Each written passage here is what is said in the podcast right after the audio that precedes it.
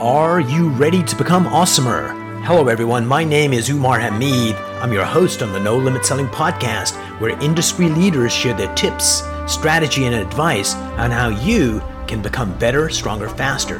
Just before we get started, I've got a question for you. Do you have a negative voice inside your head? We all do, right? I'm going to help you remove that voice in under 30 days guaranteed. Not only remove it, but transform it. So instead of the voice that sabotages you, there's one that propels you to much higher levels of performance and success. There's a link in the show notes. Click on it to find out more. All right, let's get started. Hello, everyone. Welcome to another episode of the No Limit Selling Podcast, where we talk with leaders on how they grow their people, how they grow their revenue, and how they help the world be a better place. And before we get started, I wanted to let you know there's something special coming up from yours truly. It's an app, it's called Mindset Boosters. It's got applied neuroscience on audio tracks that show you how to get the change you want when you need it. For example, if you're not feeling the magic today to pick up the phone and make those calls, listen to a track and in six minutes, it'll make you feel like a beast and unstoppable. If you've lost a big deal, in five minutes, it's going to get you to rebound so you get back on track and start selling and start making a difference for you, your family, and your company. And today, we have Brian Wolves with us today. He is the head honcho at uh, B2B Growth. And what they do is help your calendar get filled with appointments with the people you want to do business with, people that have cash and have a need. And Brian, thanks so much for being on the show. Oh, it's absolute pleasure. Thanks for having me. So, Brian, it seems like a really simple thing. Uh, setting appointments, that's, you know, sales 101, but it is so difficult to do in this day and age because people are guarding their phone. Phones still work, but getting through the voicemail, getting through the gatekeeper, and getting through the noise that everyone hears is getting more and more challenging. You've got another approach how to get people to reach back out to you because they want to talk to you and they want to do business with you. Frame it up for us. What do you do and how do you do it? Well, yeah, it's a great question. So basically, what we do is we help our clients have a full sales calendar of people that are excited to work with them and can afford what they do. And we do this via LinkedIn or Facebook or both. And it's all organic, no ads, no cold calling, nothing like that. And in order to do that, there's a few things that have to happen. Number one, there has to be a filter. You have to find your ideal client. Have, first of all, you got to know who they are, and you got to filter them and find your ideal client. The second thing you want to do is you want to create compelling, or what we call beyond compelling messaging, so that people are scratching on the wall to work with you. So your offer has to be such that it's beyond compelling. And number three, you have to reach these people in a way that's not going to jeopardize your brand. So it maintains the integrity of your brand and is almost the way we do our messaging is more altruistic. We're not trying to sell anything. We're not sending them a link, you know, click here, buy this, buy that we're really building long-term relationships. And because of that, we fill our sales calendars quite easily for ourselves and also for our clients. All right, we're going to dig deeper into all of that. So you're minding your own business, doing whatever you're doing, and then you see this need. How do you go from identifying the need to actually setting up a company that you actually offer this service? Uh, were you the first guinea pig trying to figure out how to do it?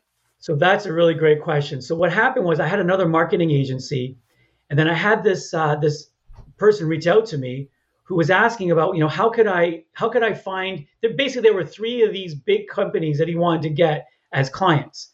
And we were talking about multiple six figures of profit per month per client for wow. his company. And I was doing some other work with him and we knew we had a mutual friend and he asked me, "Can you help me with this?" And I said, "Sure. Well, what are you doing now?" And he said, "Well, we're doing cold calling, we're doing LinkedIn, and we're doing email." I said, "Well, what am I going to do? I, don't, I know nothing about all three, you know, because I was doing like Facebook ads for like service based.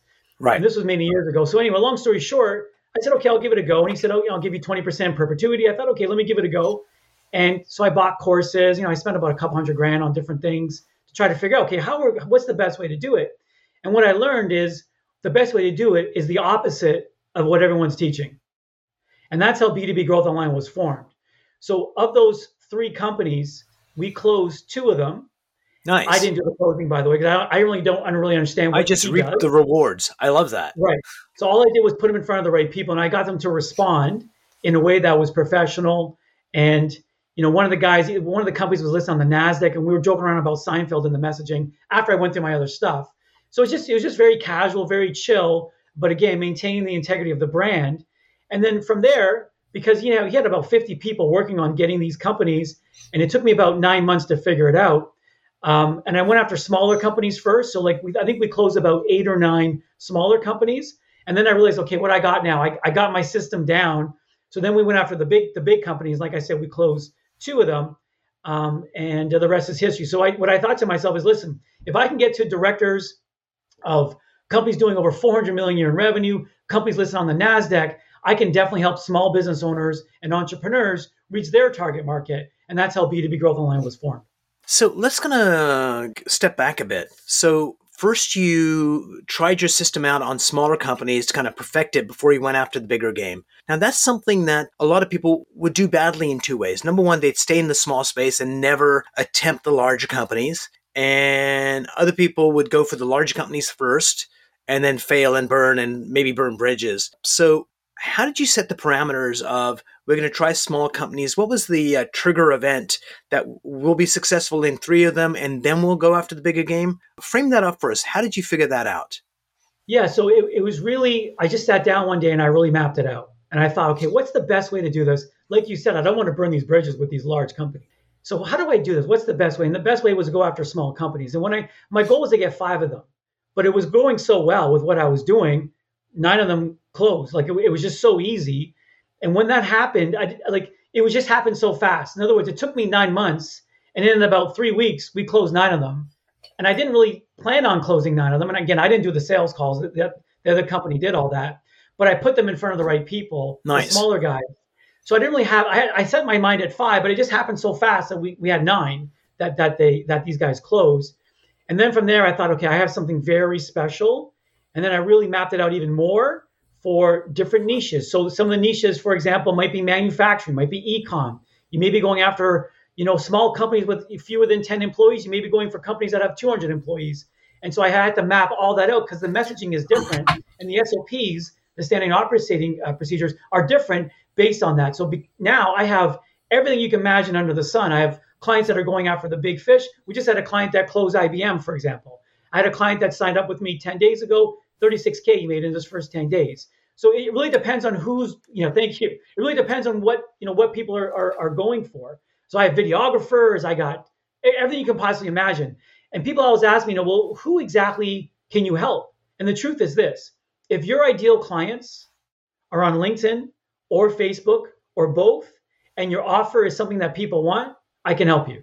All right, so let's craft one up. We're gonna you heard me talk about the app. It's an app's coming out. It's basically going to be for salespeople. The help you need is on an app. So one of the examples would be people come home from work and everyone can tell that dad's home, but mentally he's checked out. So before dad walks into the house, he brings up the app. He goes to uh, let go of work. And in six minutes, 44 seconds, it drains the stress out from the day. And they get to re experience the very first time they fell in love with their wife with all that warmth and love and bit of lust in there. And with that in their heart, they walk in the house and they're fully present and they connect with their kids, their wife, the family dog. So this is going out to VPs to get their salespeople to stay in their optimal sales zone. So they get the help when they need it, where they need it. So we're going after VPs of large companies. How do we package the messaging? I guess is that the first thing you do is say, okay, you need the messaging to be right and not selfish, but offering service. So walk me through just the brainstorming of that the very first thing I do is do you have proof of concept? So it sounds really great what you're doing. We do. Do you have proof of concept? So in other words, I only take on clients that I know I can help. In other words, because we have a full money back guarantee, I don't want to give anybody a refund. Oh, okay. Oh, absolutely. So because, right. So because of that, I only work with clients that I know for sure I can help. So if you have proof of concept, the other VPs have used that. If you have case studies, you have testimonials, then we can have a conversation. So that's number one. Number two, we got to find the VPs. You said of large companies. Well, how large? Is it over 10,000 employees? Is it between 200 to 500? Like, I need to know more details about who exactly you're going. To. So let's after. say we pick uh, car dealers in uh, the northeast of the U.S. Yeah, it's very simple. So it's just on LinkedIn. You can use the filtering on Sales Navigator uh, to find those. You, in other words, there's no other platform on the planet that has a better filtering system than LinkedIn and Sales Navigator. So you can really find your exact ideal client on, on that platform. So we would we would do a filtering on Sales Navigator, and then we would find your ideal clients. And then when we create a messaging sequence that You can do it automated. You can do it manually. You can hire people to do it. You can do a hybrid, which is what I do. I do a hybrid of manual and automation. Of course, I have a team that does that, but I have all the SOPs and the scripting and what that actually looks like. And part of the service that we do for our clients is that we write all that out for them. So they're not guessing and figuring out what, what the heck they got to do. So is that a drip that happens on LinkedIn or do you take it more to email? Uh, so walk me through how that works. Great question. So you can do email, you can scrape emails, you can create uh, an email drip. Uh, you have to be careful with creating too many emails because, again, this is cold email. So if you do email, we don't recommend more than two emails. One email just spelling it all out, and you can send it to a landing page that's customized. And there's a lot of other things that probably out of the scope of, of, of this uh, podcast. Um, but then also, you can put them on a messaging drip uh, using certain tools that you can use that are shown to be very safe. I've been doing this for years, never had any problems, never had my account restricted. You have to make sure they're they're web based and not Chrome based, and you can put them on a messaging drip. But again, the messaging is really not about what you do, and this is where a lot of people go wrong. They're trying to sell their stuff without building a relationship. So what we try to do is we try to find something that is interesting. For example, you might want to comment if on their profile on LinkedIn, your ideal client may have done some volunteer work at the Red Cross, for example you would comment on that on your connection request. You wouldn't even talk about what you do. Because guess what? Everyone can see what you do because if your profile is optimized properly, which is also right. something that we help clients, they already know what you do. So it's not about trying to sell them, it's about building that relationship. So let's talk about uh, LinkedIn profile. Uh, like, uh, for the most part, there's lots of professionals on LinkedIn. They know what they're doing, they're excellent at their jobs, but their profile sucks. Why do you think it sucks? Why do you think they need help? Because they do. I, yeah, it's a great question. I think a lot of people treat their profile as a CV, whereas you know people that have a, a job like a job, right? They typically treat it as as as um, as a CV, which is fine. But as business owners and entrepreneurs, we treat it like a landing page. And I'll give you an example. One one of my clients, Marie, who came from uh, another program she was with, she spent a lot of money uh, on that program, a LinkedIn optimizing program. And uh, you know she in, in, six months she had zero sales. One sales call zero sales. And she came into our program. I'm not saying the other program was bad. It's just because ours is a done for you done with you hybrid i actually do the work. And me personally not my team. I've structured my business so that all i do is really serve my clients. And so in saying that we, we revamped her profile we didn't revamp everything but we re- revamped a good chunk of it and within a week she had 10 sales calls and closed three five figure deals within one week of me nice. revamping her stuff Right. So a big part of what we do is we put metrics in there and we really dial in, okay, what do your clients really, really want? Not what you think they want, but what do they really, really want? So that's really part of it. And, and there's so much more to it, but that's you know part of the big things that we need to really focus on when we start working with a client. So it's very much uh, step into your customers' moccasins and basically figure out what do they want, what would be attractive for them. So what about their problems and their challenges? Like, do you focus on that and addressing some of those things? Yeah, you have to. You, you can't focus.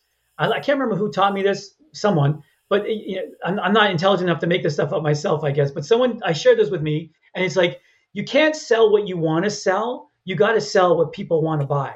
Yeah. And that was a big epiphany for me because yeah, you know, I can do this, I can do that, but do they actually want that?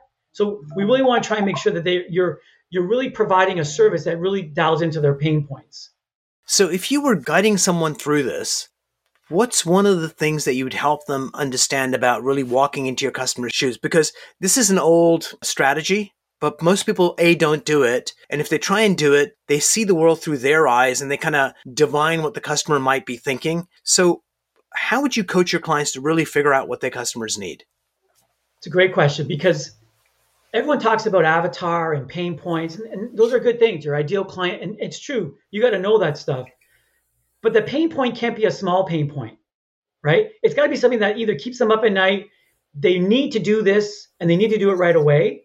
If you can fi- find out what that is, then then you're golden. For example, what we teach and part of what we teach our clients is, let's say your ideal client is say uh, VPs of manufacturing firms or whatever mm-hmm. it is, or let's say it's an entrepreneur uh, in the e-com space, for example. That's not enough. There's two other factors. Number one, are they excited to work with you? Not that they want to work with you, not that it's a good idea, but they, are they excited to work with you? Meaning you gotta you have solved a pain point that keeps them up at night or is really bothering them. That's the only way they'll be excited to work with you. And the second thing is, can they easily afford you? Not that they can afford you, not that they think it's a good idea, not that they think, yeah, maybe that might be cool. Can they easily afford you? If you can nail all three of those things, so your actual niche, can they easily afford you? And are they excited to work with you? Then even if you screw up other things, you'll still be very good. You know what I mean? Even, even if your profile is not great, you'll still do very well. All right. So tell me about one of your clients. Don't name names, you know, protect the innocent and all that who they thought the customer was, and they may have gotten that right, what they thought the pain point was, and you help them identify, no, that's not it. This is a much better one. So walk us through a real example. I was working with this person. This is what they thought. This is what it actually turned out. And this is how I discovered it. Yeah. A lot of my clients come in, they're pretty well versed on a lot of this stuff. It's more about the second part of that. So they know who their niche is. Um, they're more, they, they don't really know about who can easily afford it or you know, um, are they excited to work with them? So I, I, most of my people come in, they know what their target is, they know what their niche is. But I will give an example. One of my my friends, she's not even a client, but one of my friends, his wife was asking me about this exact question, and she does life coaching, which I don't help life coaches. But I'll just you asked for this question, so I'll give you the answer. You can tell we didn't prepare for this, by the way, because you know I wasn't prepared for that question, but it's all good. So basically, this lady uh, Tracy, who's like I said, a, a friend of a wife of my good friend she wanted to go after high school students for some kind of life coaching thing. Mm-hmm. So I asked her, can they easily afford you? Are they excited to work with you? Excited to work with you? Yes. Can they easily afford you? No. It's not your ideal client. But beside that, most of my clients are business people. They already know who their, their market is. So unfortunately, I don't have a really great answer for that. But those two other things are so, so important. And most people forget about those two things. What's interesting is, you know, anytime a professional sports team or a college sports team screws up a lot, a new coach comes in, and the first thing they say in every interview ever done in the history of humanity is like, yep, we're going to go back to the basics. Because that's the fundamental stuff. And what you're talking about are the basics. Uh, do we know who we want to go after? How do we get them excited to work with us? That's solving a big problem they've got. And can they afford us easily? And I think that easily part is really important because can anybody afford me? Absolutely you know, sell one of your children, sell a kidney, you can afford me. But easily afford me narrows the field, but it also makes your job a lot easier rather than trying to really convince someone to do it. So what would be another tip on the profile? Changing the profile from a CV to something that is meaningful to your target audience. I'll give you a couple tips. Number one, the banner, you should have you should have a picture of you speaking to a group of people in a boardroom at an event. It just creates instant authority. Mm-hmm. Number two, your profile picture should be a close up, not like of this. It should be like just basically your head and a little bit of your chest. People want to work with people they like and trust. And if you're way in the back like this, they can't really see you. That's not something they want to. That's not someone they're going to want to work with. Number three, your headline. Your headline should be very compelling. The purpose of the headline, which is the couple of sentences below your profile picture on your LinkedIn headline, on your LinkedIn profile, should be such that it compels someone to want to go to your about section or your featured section. So you have to write it in such a way, not to sell people, but to get them to want to learn more about you.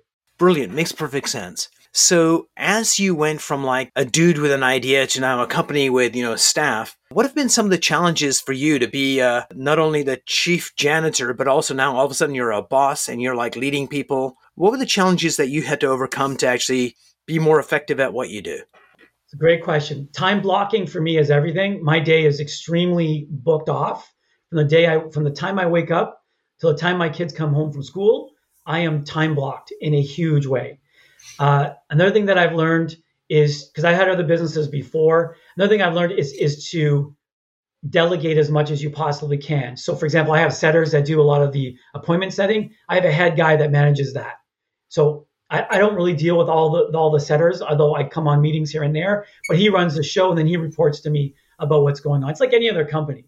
But when you're first starting, you don't really do those things you're not thinking that way.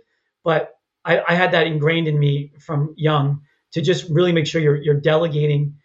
You're delegating to your uniqueness. Do what's best, what you're good at.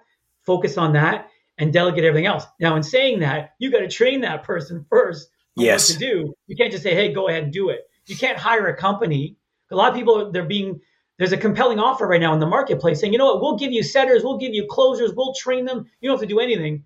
I've done that and it doesn't work in my experience. Maybe it works for some people. In my experience, it doesn't work. You got to get your hands dirty. You got to train your team and not rely on outside help to do that for you. So, one of the things you mentioned, Brian, was you were uh, dumber than a bag of hammers when it came to this, and you took a deep dive to really learn it and absorb it and come up with this system. So, training appointment setters to be effective, what resources would you recommend that you know a business owner, a listener of ours could read a book, take a course, or is it like trial by fire? Uh, unfortunately, it's trial by fire. I, I I didn't take any courses. I, you know what? I, honestly, I'll tell you what you have to do. You got to sit down and think. And how would you want to be approached on LinkedIn? Would you want to say, "Hey, check out my great website. I can help you do this," and da da da da da, or would you want to be more casual? The way I tell people to do this, and this was this might be helpful, is pretend you and I are at a restaurant, Umar. Right. And uh, one of my friends, who's your exact ideal client, is having dinner with us. What would you say to them? You wouldn't say, "Hello, Jason. It's very nice to meet you." You know, you would just say, "Hey, Jason, nice to meet you." You know, you, you would have a very casual conversation. Yes. So when you write your messaging like that, it's different. Even let's do a small thing like "It is nice to meet you" instead of "It's nice to meet you." Like I know it's small, but it's that kind of mindset of being a casual, very casual person when you're writing things. Um, that might be, be conversational. Be conversational. Don't try to be fancy. Just be conversational. So if you, Jason, and I were having uh, dinner together, I'd be saying things like, Jason, you're so damn good looking. It's really yeah. distracting. No, that probably will not work. That probably uh, wouldn't work. Yeah. Umar, he might leave. But but what you may do, Umar, you might ask him, how's business? How are things going at your company?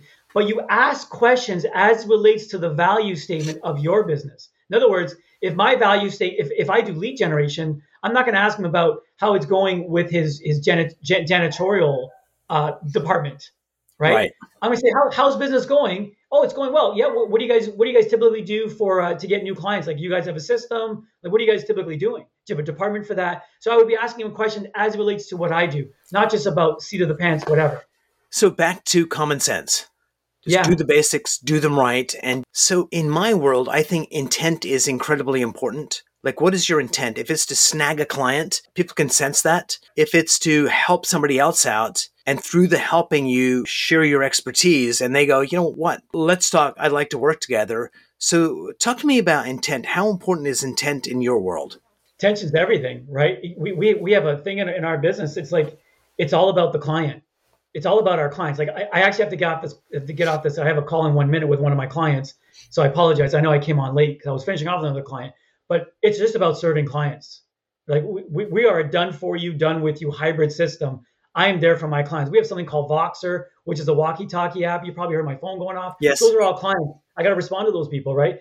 I'm I'm available to my clients. Some of these guys are going to say, "Listen, so and so just responded to me. What do I say?" I got to tell them what to say. So they have me basically in their back pocket. Brian, thanks so much for being on the show with us today. Learned a lot. I took a lot of notes, and I'm going to go through the transcript because there were lots of gems there. Thanks so much for being on the show. Thank you so much for having me. Real pleasure.